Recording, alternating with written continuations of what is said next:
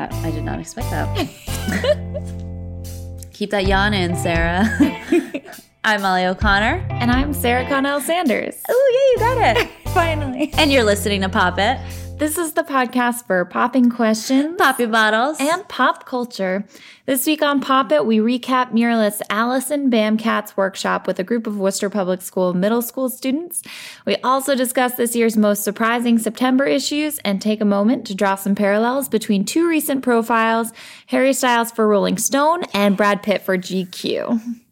I'm so excited. Me too. So I guess the easy way to put it is Powwow is this wonderful mural festival that we have every summer. And this year we had some last minute sponsorships come through that allowed us to bring artists just to go to schools.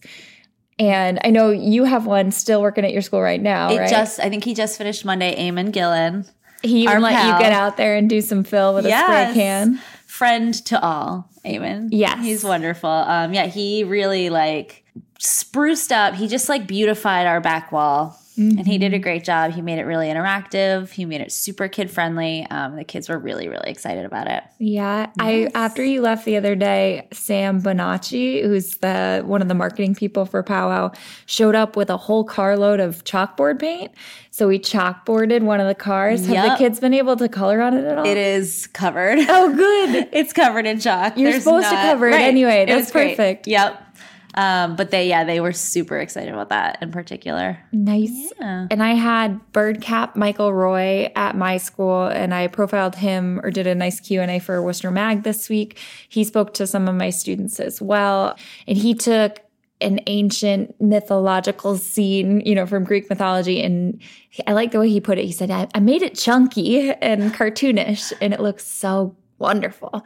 he also, I got to do some of the fill for him up on the lift with Eamon and um, get my hands dirty. So that was fun. Yes. And it's funny, I literally sprayed for like one minute and I was like, oh, my hands. Yeah. Already. You literally get your hands dirty and you don't even realize do. it's happening. Right. Yeah.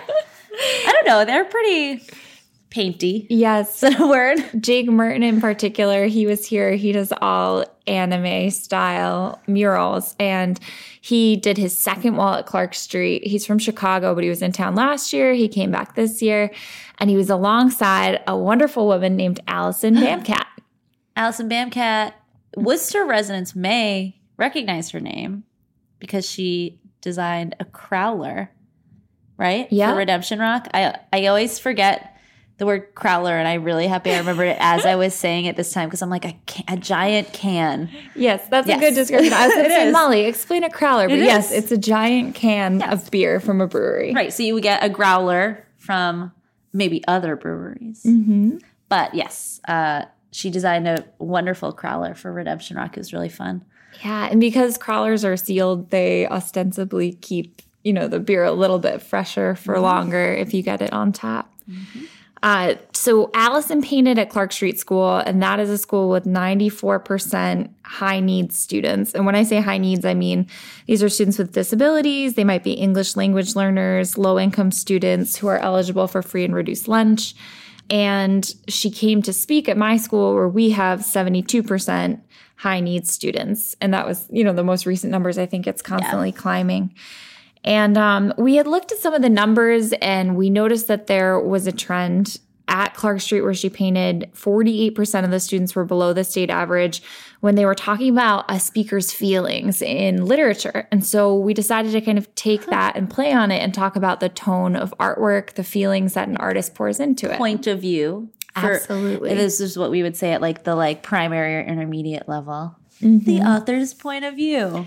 That's right. And we looked at characterization as well at the middle school. 21% of our eighth graders were below the state average for characterization questions on the test. So we thought, okay, how can we get them really invested in these muralists and teach them like it's not just about the work, whether it's a book or Mm-hmm. Right, it's a painting. It's, it's about the homework. person, yeah, Yeah. the person behind that work. And like how we can relate to each other and use art or literature or whatever to empathize and see pieces of each other. Absolutely. And so we are lucky in Worcester. One of the like industry publications for art teachers is called School Arts Magazine is actually published out of Davis Publications in Worcester. It's in the same building as Technocopia and Arts Worcester, right? And so they allowed me to write the cover story for School Arts Magazine this week. And that's, yeah, it's like a national magazine. I've never done anything this big before.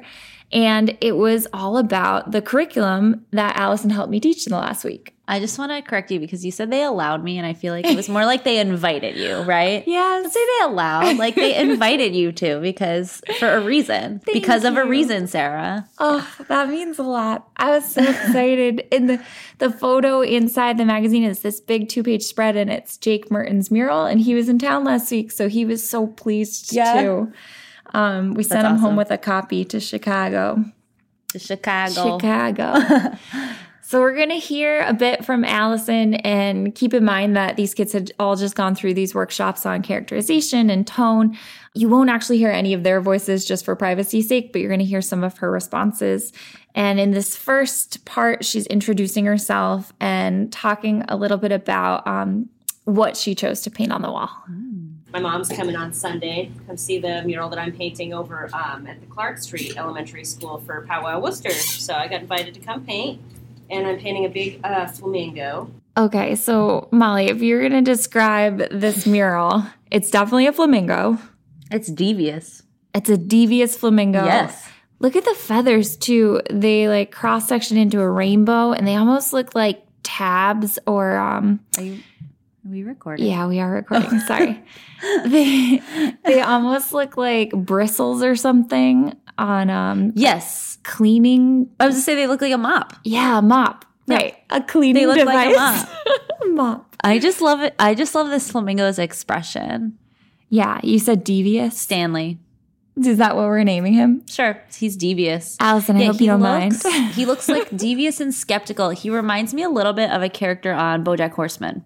I don't know if you've seen BoJack Horseman. It's one of those. It's Netflix animated show, but um, animals live amongst humans and just like interact like normal. And there's uh, several characters. I don't even think it's one in particular, but his expression, Stanley, Mm-hmm. is very like reminiscent of that, which I love.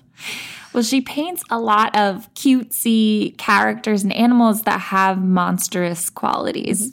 So it's kind of like these little fluffy monsters. In this case, the flamingo is like a beautiful, friendly, gorgeous animal. But yeah, he looks tough. and he's giant. So like he's almost like a um in Japanese like monster films, they're called kaijus, Ah, the big giant monsters. So he's like a kaiju flamingo, I love it. which is very cool.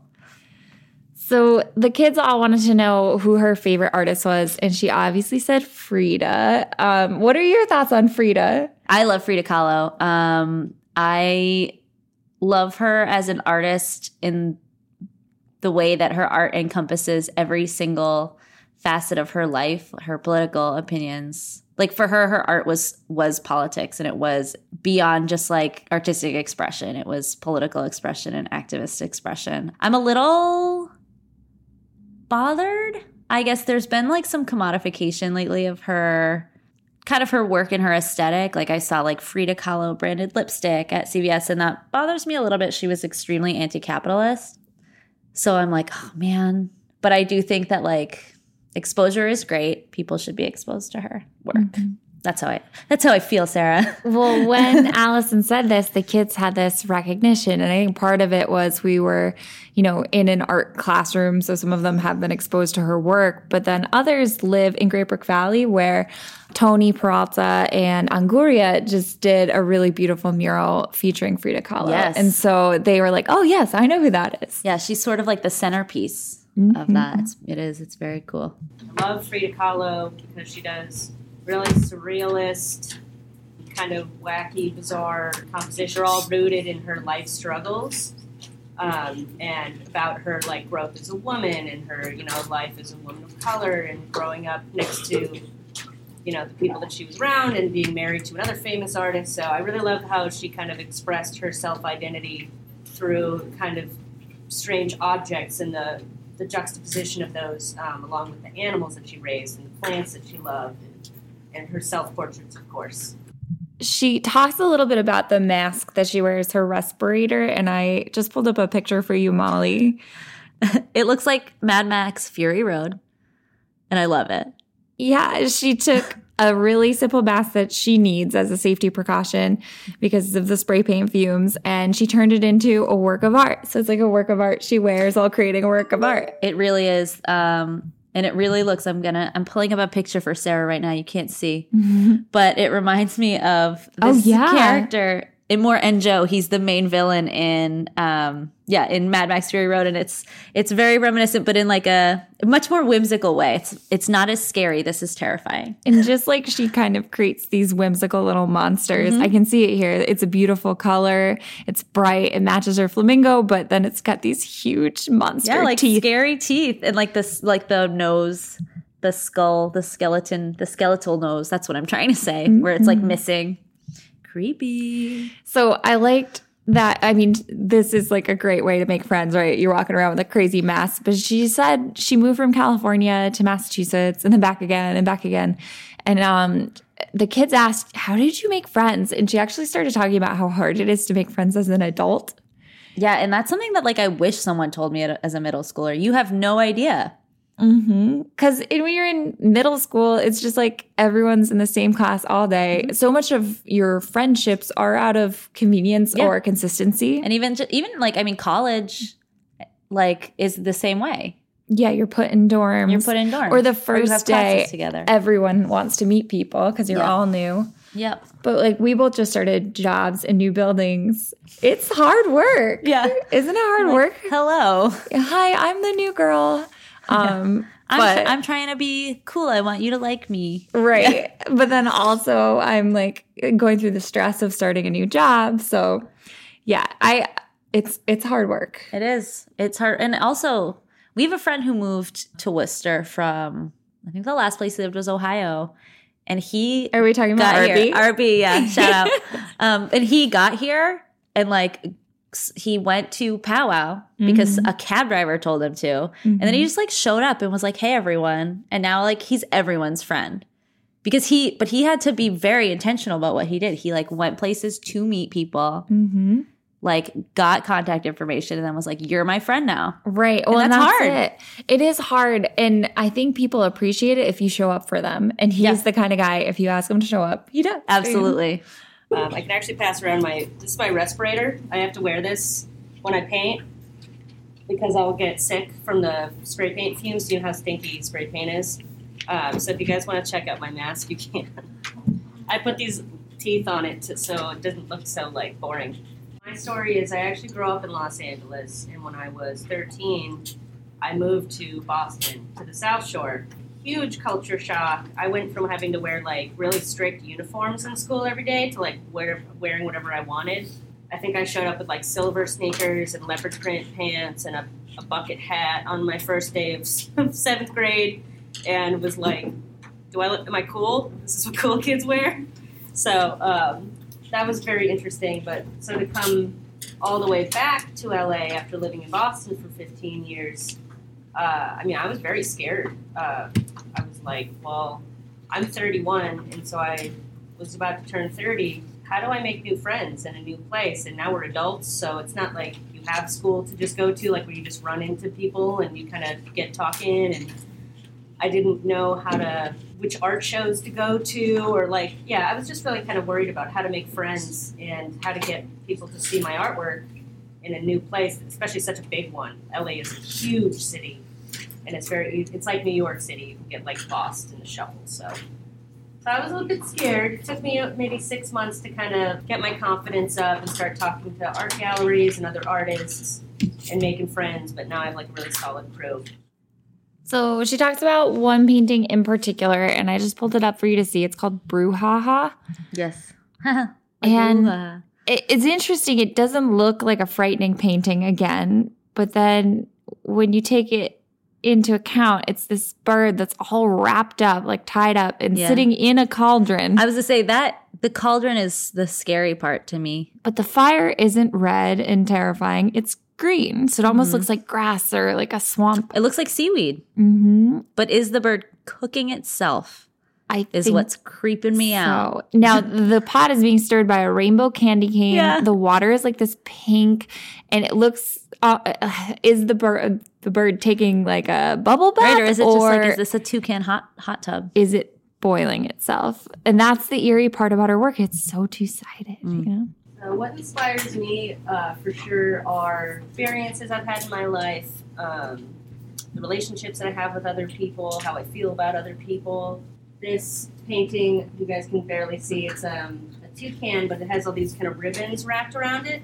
When I was leaving my job in Boston to move to LA, I felt like I was kind of being freed from a life that I had lived for a while and had tried. And it's only a ribbon, it's not like chains or anything. It wasn't like an unhappy life, but that I was kind of shedding, you know, like, you know, whatever I was kind of trapped in before and learning to get something.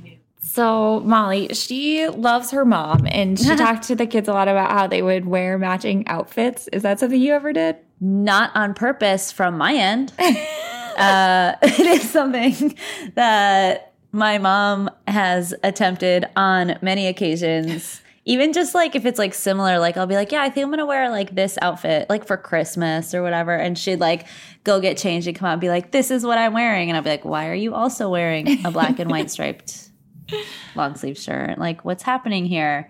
Any piece of clothing my mom has that's like that would be like similar to something that I would wear, she would like try to put it on. Of course. Like we would go to like a, the, a, the theater or like a, out to eat. Oh yeah, You're young and hip. Well, I like the relationship that they have, and clearly her mom has been a huge force in her life. uh-huh. My mom is like the best human I know. Uh, she raised me as a single mom growing up. Um, we didn't have art classes in school when I was growing up in LA, so she actually brought me to art classes on the weekends uh, to encourage me to, you know, keep going. My my third grade teacher actually suggested that to her that I I should uh, have some enrichment outside of school with art classes. So it was like the best thing ever. Um, I remember looking forward to it all the time, and we wore like matching outfits. It was like the '90s, so we wore like turtlenecks with a shirt over it.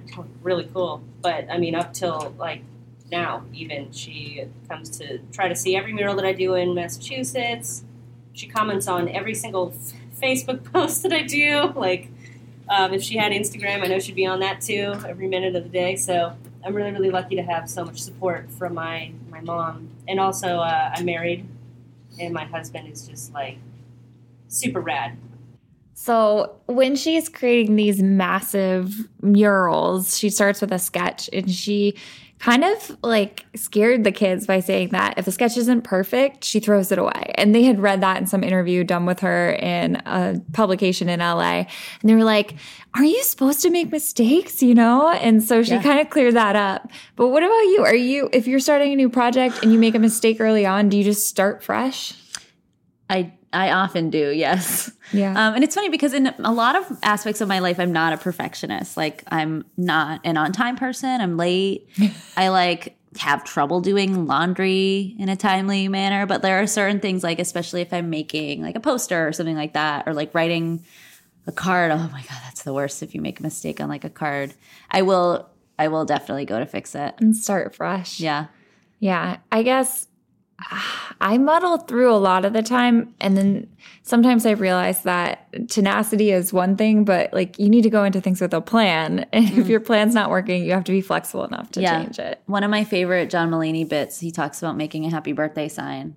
And he's and I'm like every single person I've ever talked to about this was like, oh my God. And he talks about how you make a big ass H. and then you're like, oh man, like A, I have to stack the P's now. And then like Y, and then you like you go down and you didn't learn your lesson and then you make a big ass B. And like every time I think about that, that's A, me and B, like that's how I've crumpled up so many like posters or things like that where I'm like, mm-hmm. oh man. Um, but it really like it's the same way. And I feel like one thing about her, I bet thinking like she throws it away if it's not perfect is like what's her perfect, right? Mm-hmm.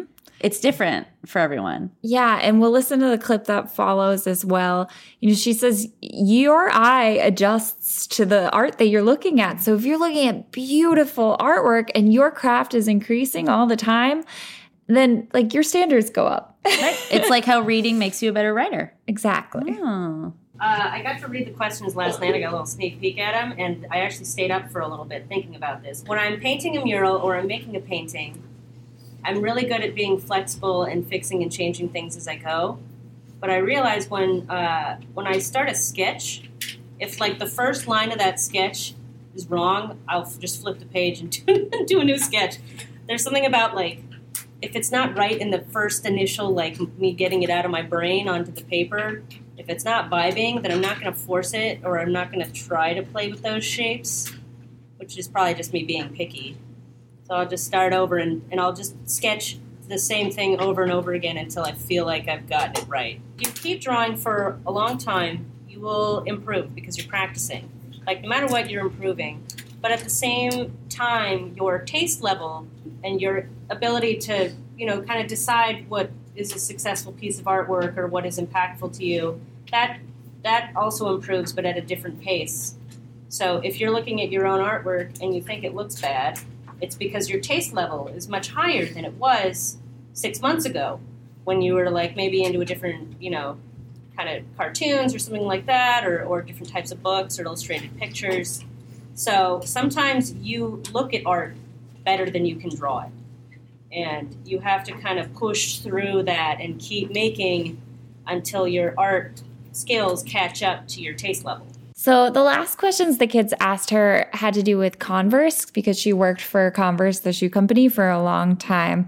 And I mean, I think it's difficult as an artist to work with a big brand like that. Yeah, to reconcile like your expressive nature Mm-hmm. with whatever the parameters are that are set because inevitably there are going to be parameters set, right? Mm-hmm. We all have different motivators too. And a real weakness for me is that like my greatest motivator is to get credit for something. Yeah. I want people to be like, good job, you did this. And when you work for a brand like that, you don't get design Right. credit. Unless you're a big name, like if you are a celebrity, Mm-hmm. right? If it's like Rihanna and Puma, Then they want you. Right. But if you're just, you know, a, a mildly it's your job. yeah, successful copywriter for Worcester Magazine. it's interesting because there are things that I do, like those clickbait lists. Sometimes Mm-hmm. They'll offer me enough money and I'll say, Yes, I will write your top 10 Yeah. chicken wing list or whatever. and my name doesn't go on it. And I'm okay with that. It's Yeah. the stuff that I really pour my heart and soul into Yeah. that like, I want "Ugh." the credit for. I know. And it's funny, my husband is so good about this. He always says, Sarah, like the greatest compliment in the world is to hear your boss say something that you said and take credit for it and like be so proud of your idea that they will claim it as their own and they'll take the fall if it doesn't work out. And I am not that mature. I I think no, that's very hard for me too. And that reminds me of in the office when Michael did the golden ticket, but he accidentally put all of the golden tickets into one ream of paper. so so one place found all of them. Mm-hmm. And it was like for free stuff. so if they found a golden ticket, this paper company was going to give them a bunch of free Right, like this like failing, flailing paper company. Yeah. And so basically Michael was like, no, Dwight, it was Dwight's idea ah, of course. because it's a disaster. But then it turns back around and the company is like so excited about it that they're like, we're going to give you our business a hundredfold. And so then Michael is like steaming because he's like, it was me all along. but he gave the credit away. So That's it's like he's juggling like the all im- immature across the board, Mm-hmm. but he's juggling this like it's mine. No, it is not. So I liked that Allison talked about. I know you're talking about the warehouse of paper, but there's like a vault at Converse, Mm. Yeah. where the ideas go to die. Ah, It was uh, very interesting. So when I got out of art school, uh, I took illustration as a major, and so then I got hired on to do print and pattern for Converse. So, you know, obviously like black and white, we call them like chucks, but a lot of people have them. Uh, so I would do like leopard prints and superhero shoes and floral prints and pretty much whatever needed to be applied to the fabric on the outside of the shoe. So I did that for seven years. Um, I think of all the artwork that I created for them, maybe three to five percent of it actually made it onto a shelf, and the rest I said went into the graveyard because they get to keep all your drawings. Like you don't get to put them anywhere. You don't get to take them home. They just belong to the company.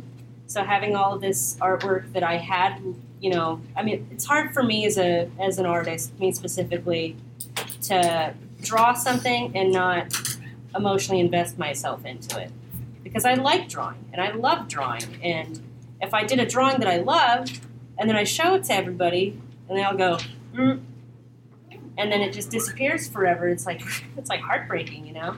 So ha- having that heartbreak over and over and over and over again, I got a pretty thick skin, but it was still like really exhausting. So I'm like, no, but it was such a cool idea. And then a year later, you see somebody else did that idea and it's already out, and you're like, no, I did that idea. So, but nobody knows. I think that was hard. Also, you can't put your name on any of your stuff. Nobody wants to buy a shoe with somebody else's name on it, even if it's the artist, unless it's like Tyler the Creator. Molly, would you buy shoes that say Tyler the Creator on them? Yeah, probably. I think you- I would. Give me the rundown on who exactly Tyler the Creator is and why I would want his name on my shoes and not Allison Bamcats. Um, Tyler the Creator is a is a young influencer. Well, that's not all he is. He's from um, Odd Future, Odd Future Wolfgang OF. Hold on. Wolfgang Puck. No, uh, OF WG. Was it fuck them all? FKA? kill them all? Whatever. That he was in this rap collective when he was like 17 years old. It was like him and Earl Sweatshirt and all these other guys. They were like teens and they were like, they were electric. Like they came up like I would say 2009 ish and people just went absolutely crazy for them. Um, and then they kind of like all branched out, very similar to a lot of like rap collectives, sort of where they all sort of branched out and started doing their own thing. And Tyler, who's probably now when I'm like 28, probably like 25, he started kind of becoming like an artist slash filmmaker. He still raps and he still makes music, but he's kind of branched out to all this other stuff. And he does a lot of work for like Adult Swim on the Cartoon Network. And um, he's just one of those people that people kind of look to to be like, what's going on? Like cutting edge. I wouldn't even just say like cool or like trendy because that's not really him. He's more like he's out there. He's you know? creating the trends. Yes. Yeah. Yeah. Well, it's funny you mentioned someone like that who's like new media savvy because I was looking at all the September issues that came out. Can you just explain why is the September issue a significant thing? So it's the September issue is when basically every artistic or like couture level designer design house is showcasing their next like season in magazines like Vogue and InStyle and all of those things. So it comes out in conjunction with Fashion Week too. Yeah. So it's like everything is being showcased. They're often the it the September issue of Vogue is like it looks like a dictionary. Like it's mm-hmm. so thick. I mean, it's probably smaller now since like magazines are dying, but But it's a real status symbol. Yes. Now, this year's was kind of a cop out because there were like 12 people on the cover. right, it is, and it's and That it's drives me nuts, A but- huge deal. If you get a September issue, then you're like a big, big star. So like, in there's a movie called The September Issue where Anna Wintour, who is the editor of Vogue, who Meryl Streep's character in The Devil Wears Prada is based on. She's famously hard to please. She's just, you know, she's very particular and she's successful because of that. But there's a, they're taking pictures of Sienna Miller, who's made the cover, and she spends the whole time accusing Sienna of being toothy Toothy. too toothy. Yeah. Hmm. and so it's like, but it's that kind of thing. So it's like, yeah, you made it, but then like, can you still reach her standards or the standard of the September issue? Right. Can you stay the golden child Yeah. in, in the eye of Anna Wintour? So exacting. Yes. Okay, so this year there's definitely a divide. Now I mentioned the new media people, Mm-hmm. like Jordyn Woods is on the cover of Cosmo UK. Interesting. Yeah. So I mean, and she is a rising star, but she's also famous because she's adjacent to the Kardashians. Right. She's the one, Jordyn Woods is the person who was basically accused of being a part of some of the strife between Khloe Kardashian and her husband, Tristan Thompson, or boyfriend. I don't know if they're married. The father of Khloe Kardashian's child, basically. Um, American Cosmo, it's Iggy Azalea, who's also like rose to fame on YouTube. Not relevant anymore either. Yeah, and the pic, the Ringer was saying the cover is like so boring, just a lazy photograph. She's boring. I am. So Sarah's catching me up on all this stuff because, like, I've been just kind of out of it.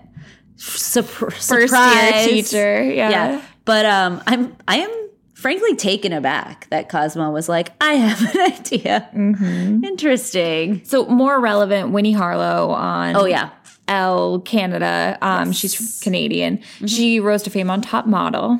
and she um has. If you've seen her, you would remember her face. She uh, has vitiligo, so her skin is very um the tone the like tones of her skin are very stratified for like very light like white looking skin and then very dark black skin.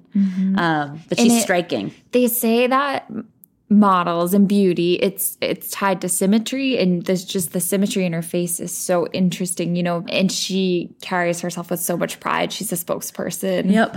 Um but yeah she's like that's a that's a good one So those that's like the young guard and people from reality television, from social media. And then on ELLE, we've got Angelina Jolie. On Harper's Bazaar, we've got Celine Dion. And InStyle, we've got Julianne Moore.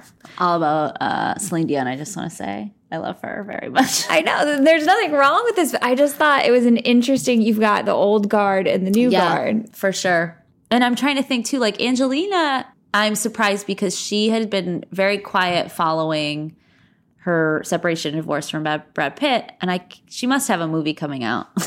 Well, it's funny you mentioned Brad Pitt because he has a GQ profile right now that has made a lot of waves. Yeah. And I don't think it would have been as relevant had this Rob Sheffield piece on Harry Styles not just come out. And again, it's like this old guard, new guard kind of parallel between the two. And Yeah. in, in many ways, I felt like they were a foil to one another. You've got like this carefully curated article with Brad Pitt Yeah. and um, the the writer oh, who is it? Sorry, I wrote it down. I was say, I feel like I He has very little access. Oh, Zach Baron. He mm-hmm. so Oh, they're Zach's like great. sitting in a house during the photo shoot. It's just the two of them, but Brad Pitt selects the location because it's significant architectural design Oh or something. it's so boring. they're alone. Yeah, he never missteps. He's so seasoned when it comes to Yeah. And then you've got Harry Styles riding around with Rob Sheffield doing mushrooms. Yeah. He like loses his wallet in the sand while he's Yeah, his he's album. A person. Yeah. Um, it is interesting. And I actually just saw Brad Pitt. I didn't like see the whole episode because like who has time to watch a whole episode of a TV show? But he was on Ellen DeGeneres, and I've never, I don't think I've ever seen him on a show like that before because he's like at this level. So like people like George Clooney are elite, but they are very accessible. Mm-hmm. And that's like one of his best friends. But I think like I think of someone like Brad Pitt, even Angelina Jolie, Leonardo DiCaprio, they don't make those appearances be- often or at all because they're just like my work speaks for itself. A lot of them have that mm-hmm. attitude.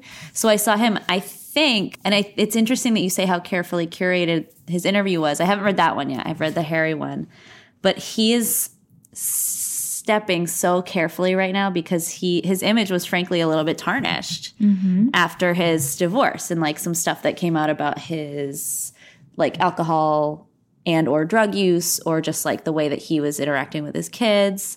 Um, and i think now he's taking advantage of what happened or not what happened but um, his sort of like redemption arc from um, once upon a time in hollywood. And he's like i gotta climb back into Stardom. the good or and just like the good side, right? Like Right. people want to people want to see Brad Pitt as like the Brad Pitt they know who's like a cool laid back guy. Mm-hmm.